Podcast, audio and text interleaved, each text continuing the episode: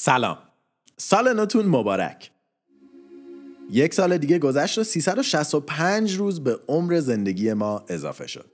8760 ساعت از زمانی که داریم سپری و 525600 دقیقه از مسیر زندگیمون طی شد. اما این همه روز و ساعت و دقیقه چه نقشی در زندگی شما دارن؟ خب ما چه می‌دونیم؟ شاید سال خیلی پربازدهی داشتید. شاید هم کل سال رو رو مبل لش بودین و سریال می‌دیدین. این سوالیه که خودتون باید جوابشو بدین. اما ما می‌تونیم جواب عددیشو بررسی کنیم. در سال 2015 میانگین امید به زندگی در ایران 75 سال بوده. پس این یک سال معادل یک ممیز 33 صدم زندگی شما بوده. یعنی در این یک سال شما تقریبا یک و نیم درصد از عمرتون رو سپری کردید.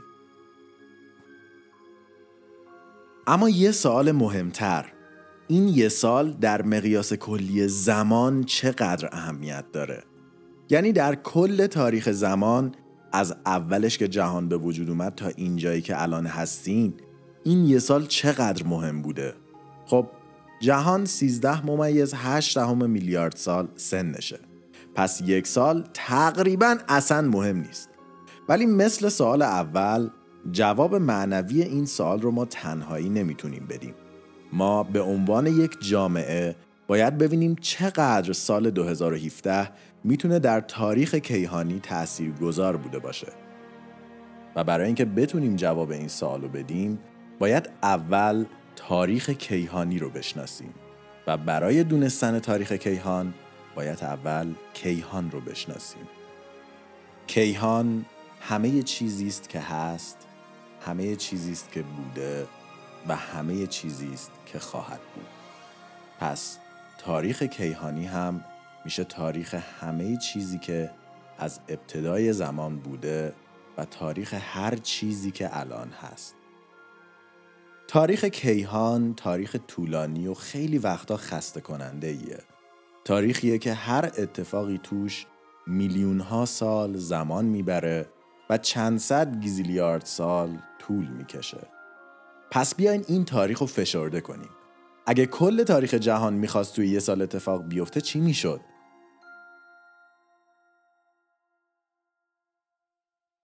خب قبل از شروع سال احتمالا همه جا تاریک و پر از هیچی می بود هیچی که همه چی هم بود چرا که همه از هیچ شروع شده پس اون همه همش هیچ بوده و هیچ هم همش همه.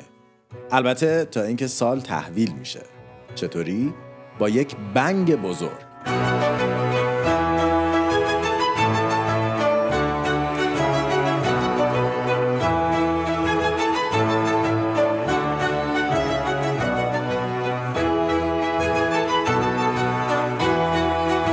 سال ما با بیگ بنگ شروع میشه. ولی بعدش 200 میلیون سال تاریکی مطلق بوده. تاریکی که تا ده فروردین ادامه پیدا می‌کنه. در این زمان همه چی داغ و خرتوخر بوده و ما این خرتوخری رو کامل در سگانه بیگ بنگ توضیح دادیم. برای همین خیلی طولانیش نمی کنیم. در اون زمان هیچ منبع نوری وجود نداشته و گاز هیدروژن توی فضا اجازه دیده شدن به فوتونهای موجود رو نمی‌داده. البته تا اینکه ستاره ها به وجود میان. ستاره هایی که جهان ما رو نورانی می‌کنن. ستاره ها کم کم به هم نزدیک میشن و همزمان با سیزده به در اولین کهکشان ها شکل می‌گیرن. البته اینا کهکشان های اولیه بودن. خیلی کوچیک و خیلی ناپایدار. این کهکشان ها نزدیک و نزدیکتر میشن و به هم میپیوندن تا کهکشان های بزرگتر رو شکل بدن. کهکشان هایی مثل راه شیری. این فرایند ترکیبی تقریبا دو ماه ادامه پیدا می‌کنه تا در دوازده خرداد کهکشان ما متولد میشه و عمر 11 میلیارد ساله خودش رو آغاز می‌کنه. اما منظومه ما الان کجای این کهکشان قایم شده؟ خب هیچ جا. منظومه ما هنوز به دنیا نیامده ستاره ها مثل خورشید اکثرا ترکیبی از های هیدروژن هستند که زیر بار سنگین مرکز جاذبه خودشون کمرشون شکسته و یک ستاره رو تشکیل دادن. توی مرکز این ستاره ها همجوشی هسته ای اتفاق میافته و اتم های هیدروژن به هلیوم تبدیل میشن و به میزان زیادی هم انرژی از خودشون آزاد می‌کنن. این انرژی در مقابل نیروی درونگرای جاذبه که در حال به داخل کشیدن ستاره هستش قرار می‌گیره و با تعادلی که ایجاد می‌کنه باعث میشه ستاره بتونه وضعیت خودش رو حفظ کنه و نابود نشه. بعضی ستاره ها به خاطر جرم بالایی که دارن گرما و فشار در مرکزشون به قدری بالا میره که اتم های هیدروژن دیگه به همجوشی با اتم هلیوم محدود نمیشن. ستاره ها هر کدوم یه عمری دارن. یه روز به دنیا میان، یه روز پیر میشن و یه روز دیگه میمیرن. برخلاف فرایند همجوشی عناصر قبلی، همجوشی آهن دیگه با تولید انرژی همراه نیست. آهن گندهتر و گندهتر میشه تا اینکه جاذبه به کل به این انرژی غلبه می‌کنه و ستاره روی مرکز خودش خراب میشه و از درون میترکه و یک سوپرنووا اتفاق میافته. در این انفجار به مقدار خیلی زیادی انرژی و نور آزاد میشه که خودش ماده اولیه شکلگیری ستاره های دیگه است. یه جور قبار کیهانی اینها ذراتی هستند که در دماهای خیلی بالا به هم میپیوندن و هسته هاشون ترکیب میشه تا عناصر جدید رو درست کنن. عناصری که امروزه همه چی رو تشکیل دادن. حتی خود ما رو. همه ما ساخته شده از این قبار کیهانی هستیم و از جنس ستاره هایی هستیم که بالای سرمونن. پس سری بعدی که به آسمون نگاه می‌کنیم اون نقاط روشن و غریبه ندونیم بلکه به چشم همراهانی دور ببینید که بخشی از وجود شما دوستان شما و همه انسانهایی که می‌شناسید از خود اونها اومده و قدمتی به اندازه تاریخ داره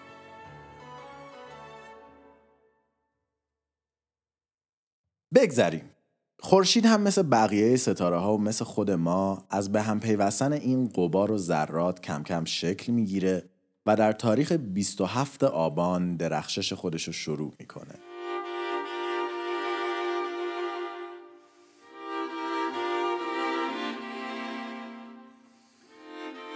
با به وجود اومدن خورشید بقیه اجسام اون دورور کم کم تحت تاثیر میدان گرانشیش قرار می‌گیرن و تنها دو روز بعد در آخرای آبان منظومه شمسی به وجود میاد.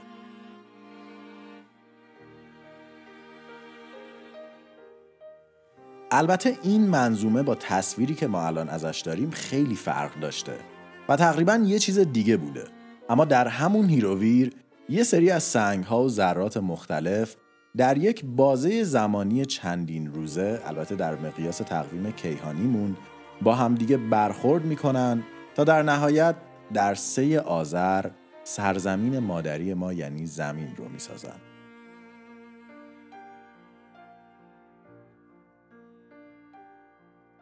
زمین در یک میلیارد سال اول عمرش مثل سگ از همه چی کتک میخورده.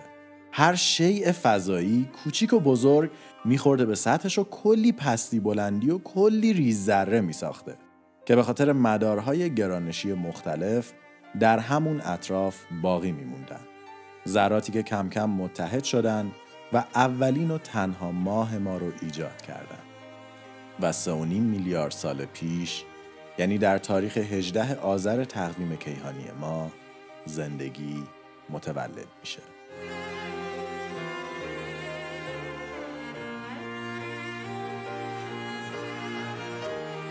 نحوه شکلگیری زندگی در جهان یکی از اسرارآمیزترین سوالاتیه که در تاریخ کیهانی وجود داشته و هنوز هم وجود داره. اینکه چطوری از این همه چیز بیجون یهو یه سری چیز جوندار به وجود اومدن واقعا سوال عجیب و پیچیده که ما اصلا پاسخی براش نداریم. ما شاید برای نحوه شروع زندگی در کره زمین جواب نداشته باشیم. ولی خب بجاش برای گسترشش کلی دلیل و توجیه مناسب پیدا کردیم. البته منظور از کلی دو تا دلیل خیلی مهم هستش.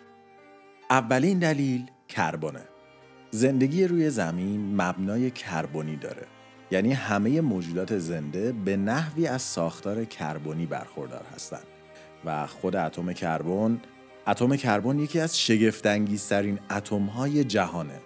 کربن 6 تا الکترون داره که چهار تاش دوتا دوتا با هم جفت شدن و دو تای دیگهش در اوربیتال P آزاد هستند. اوربیتال ها فضاهای قرارگیری الکترون ها درون یک اتمن و ظرفیت های مختلف دارن. مثلا اوربیتال S دو تا جا داره و یا اوربیتال P 6 تا جا داره. یعنی 6 تا الکترون رو می‌تونه توی خودش نگه داره. و چون اتم کربن فقط دو تا الکترون تو اوربیتال P خودش داره باعث میشه بتونه به راحتی الکترون های جدید به خودش بگیره و ترکیب های خاص درست کنه. پس یه اتمیه که قابلیت تغییر زیاد داره. دومین دلیل هم آبه. آب هم مثل کربن یه ماده خیلی عجیب و خارق‌العاده است. برای شروع اینکه مایع هستش. یعنی نه محدودیت های جامد رو داره و نه فضای خیلی ول گازها رو. و چیز میزایی که توش ولن می‌تونن راحت با همدیگه برخورد کنن. یعنی احتمال بالا. پس توی زمین در اون زمان دو تا چیز وجود داشت. یه اتم با قابلیت تغییر زیاد و یه بستر که احتمال برخوردها و تغییرات رو بالا می برد و کلی زمان. و برخورد ماده های مختلف در این بستر مناسب باعث شد که زندگی متحول بشه و خیلی سریع پیشرفت کنه تا اینکه در هفت بهمن ما به موجوداتی رسیدیم که نفس میکشیدن، غذا میخوردن و با محیطشون در تعامل بودن. البته تو این فاصله فتوسنتز در 28 آذر و اکسیژن در 26 دی ماه به وجود اومده بودن و با آروم شدن فضای سطح زمین همه چی آماده بود که موجودات زنده به سرزمین جدید خودشون مهاجرت کنند. و به همین ترتیب در 15 اسفند جونوری به اسم تیک تالیک خیلی شیک و طبیعی از آب بیرون اومد و رفت تو خشکی زندگی کنه. یک هیپی واقعی. تیک تالیک حلقه گم شده بین ماهی ها و موجودات خشکی هستش. یه جونوری که وسط خط بود. یعنی هم چهار دست و پای اولیه داشت و هم دم ماهی که هم بتونه در خشکی زندگی کنه و هم در آب.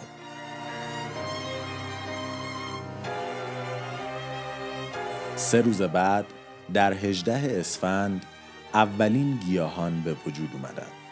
گیاهانی که زندگی و مرگشون الان سوخت های فسیلی شده که مثل چی مصرف می‌کنیم و جهانی که توش زندگی کردن و باهاش به گند می‌کشیم. در 21 اسفند اولین خزندگان به وجود اومدن و تحول اونا در 23 به دایناسورها ختم شد دایناسورهایی که کل زمین رو گرفته بودند و یه جورایی نسل برتر زمان خودشون بودن.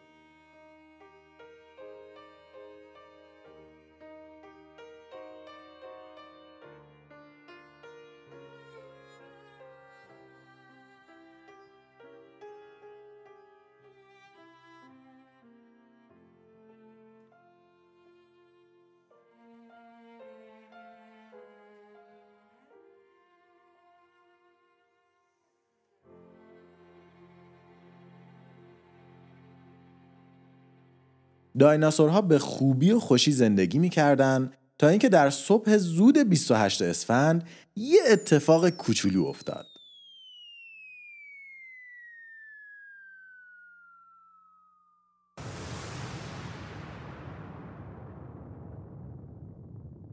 و به این شکل قوی ترین موجودات روی زمین برای همیشه از بین رفتن. به همین سادگی.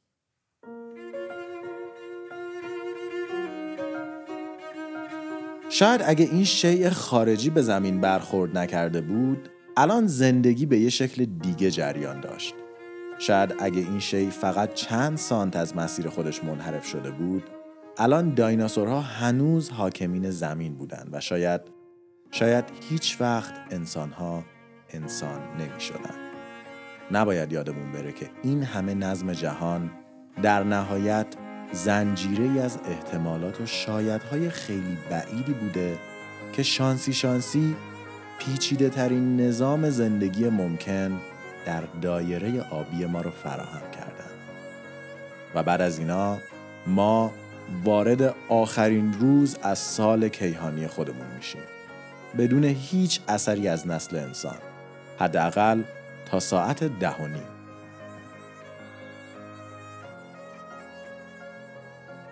در ساعت 22 و 24 دقیقه 29 اسفند انسانهای اولیه بالاخره وارد کتاب تاریخ جهان میشن. با این نیت که تمام زمان از دست رفته رو خیلی سریع جبران کنن. انسانها زندگی رو در قارها و گروه های کوچیک شروع می‌کنن. اونا با شکار نیاز غذایی خودشون رو رفع می‌کنن و زنده میمونن. تا اینکه کم کم یاد گرفتن که با کشاورزی منابع غذایی مورد نیازشون رو تولید کنن بعد از اون انسان ها بیشتر و بیشتر در کنار همدیگه زندگی کردند و برای اولین بار جوامع رو ایجاد کردند.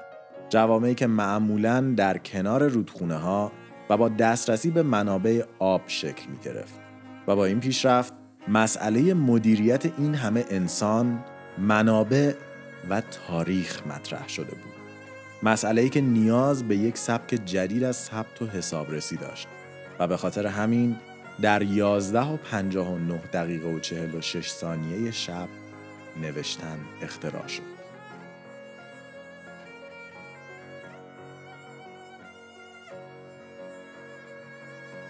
با ابداع نوشتن انسان می‌تونست داستان زندگی خودش رو در ریسمان تاریخ ثبت و اونو جاودانه کنه. موسا در ثانیه 53 بودا در ثانیه 54 مسیح در 55 و محمد در 57 مین ثانیه قبل از نیمه شب چشم به جهان گشودند. در 58 مین ثانیه از آخرین دقیقه در آخرین ساعت از سال کیهانی رونسانس اروپا شروع شد و علم یک بار دیگه جایگاه خودش رو در بین انسانها پیدا کرد. ابزاری برای شناخت جهان و بهبود زندگی انسانها. علم اونقدر قدرت داشت که در همین دو ثانیه از به وجود اومدنش انسان از سطح زمین خارج کرد و به ماه رسون و اجسام ساخته انسان رو به فرای مرزهای منظومه شمسی هدایت کرد.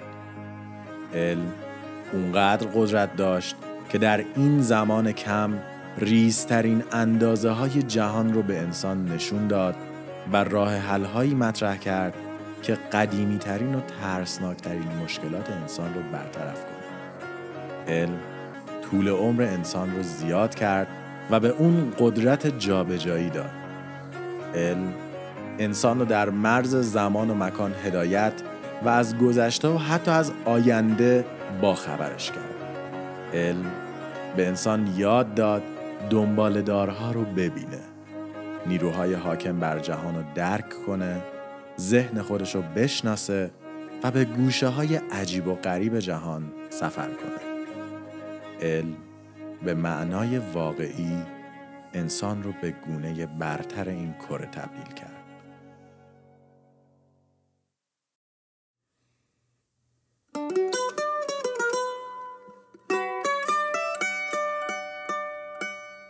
و الان در آخرین های ثانیه از تقویم کیهانی ما به یک پایان دیگه می‌رسیم. این سال کیهانی ممکنه به پایان رسیده باشه ولی همراهش یک سال جدید رو شروع می‌کنه. سالی پر از های عجیب و خارق‌العاده برای ما، برای شما، برای علم و برای کل نسل انسان. پس سال نوتون مبارک. استرینکست توسط من رضا حریریان و شاهین جوادی نژاد تهیه و ساخته شده. برای اطلاعات بیشتر درباره پادکست می‌تونید به وبسایت ما مراجعه کنید و یا ما رو در اینستاگرام، تلگرام، آیتیونز و یا ناملیک دنبال کنید. خیلی ممنون که به این قسمت گوش دادید. ایده این قسمت یعنی تقویم کیهانی یا کازمیک کلندر از کار سیگن و مجموعه کازمز ساخته 1980 گرفته شده بود. مجموعه‌ای که بازسازی اون در سال 2014 توسط نیل دیگرس تایسن هم انجام شد. دیدن هر دوی اینا رو شدیدن به همه شما توصیه می‌کنیم. موسیقی این قسمت هم همه ساخته و نواخته گروه بروکلین دوو بودش. یک گروه خیلی مستقل و خیلی باحال. حتما به کانالشون در یوتیوب سر بزنید و موزیک ویدیوها و بقیه کاراشون رو ببینید که واقعا شاهکاره. خب فصل دوم پادکست در همین جا به پایان می‌رسه. مرسی که یک سال دیگه همراه ما بودین و به استرینکست گوش دادید بعد از این 20 قسمت ما به یه استراحت کوچولو احتیاج داریم. پس تا یکی دو ماه قسمت جدیدی منتشر نمی کنیم. ولی می‌تونین بازپخش قسمت های قبلی رو در کانال ما ببینید و بشنوید. تازه به جزون هم به زودی یک اجرای زنده داریم که جزئیاتش رو می‌تونید در کانال ما توی تلگرام بخونید. اگه تهران هستین و وقت دارین حتما بیان که از دیدنتون خوشحال میشیم. همچنین اگه نظر، پیشنهاد و یا انتقادی درباره پادکست دارین حتما اونو در توییتر برامون بفرستین. ما از شنیدن و خوندن اونها خوشحال میشیم. من رضا به همراه شاهین ماه خوبی رو براتون آرزو می‌کنم و تا فصل بعد مراقب خودتون باشید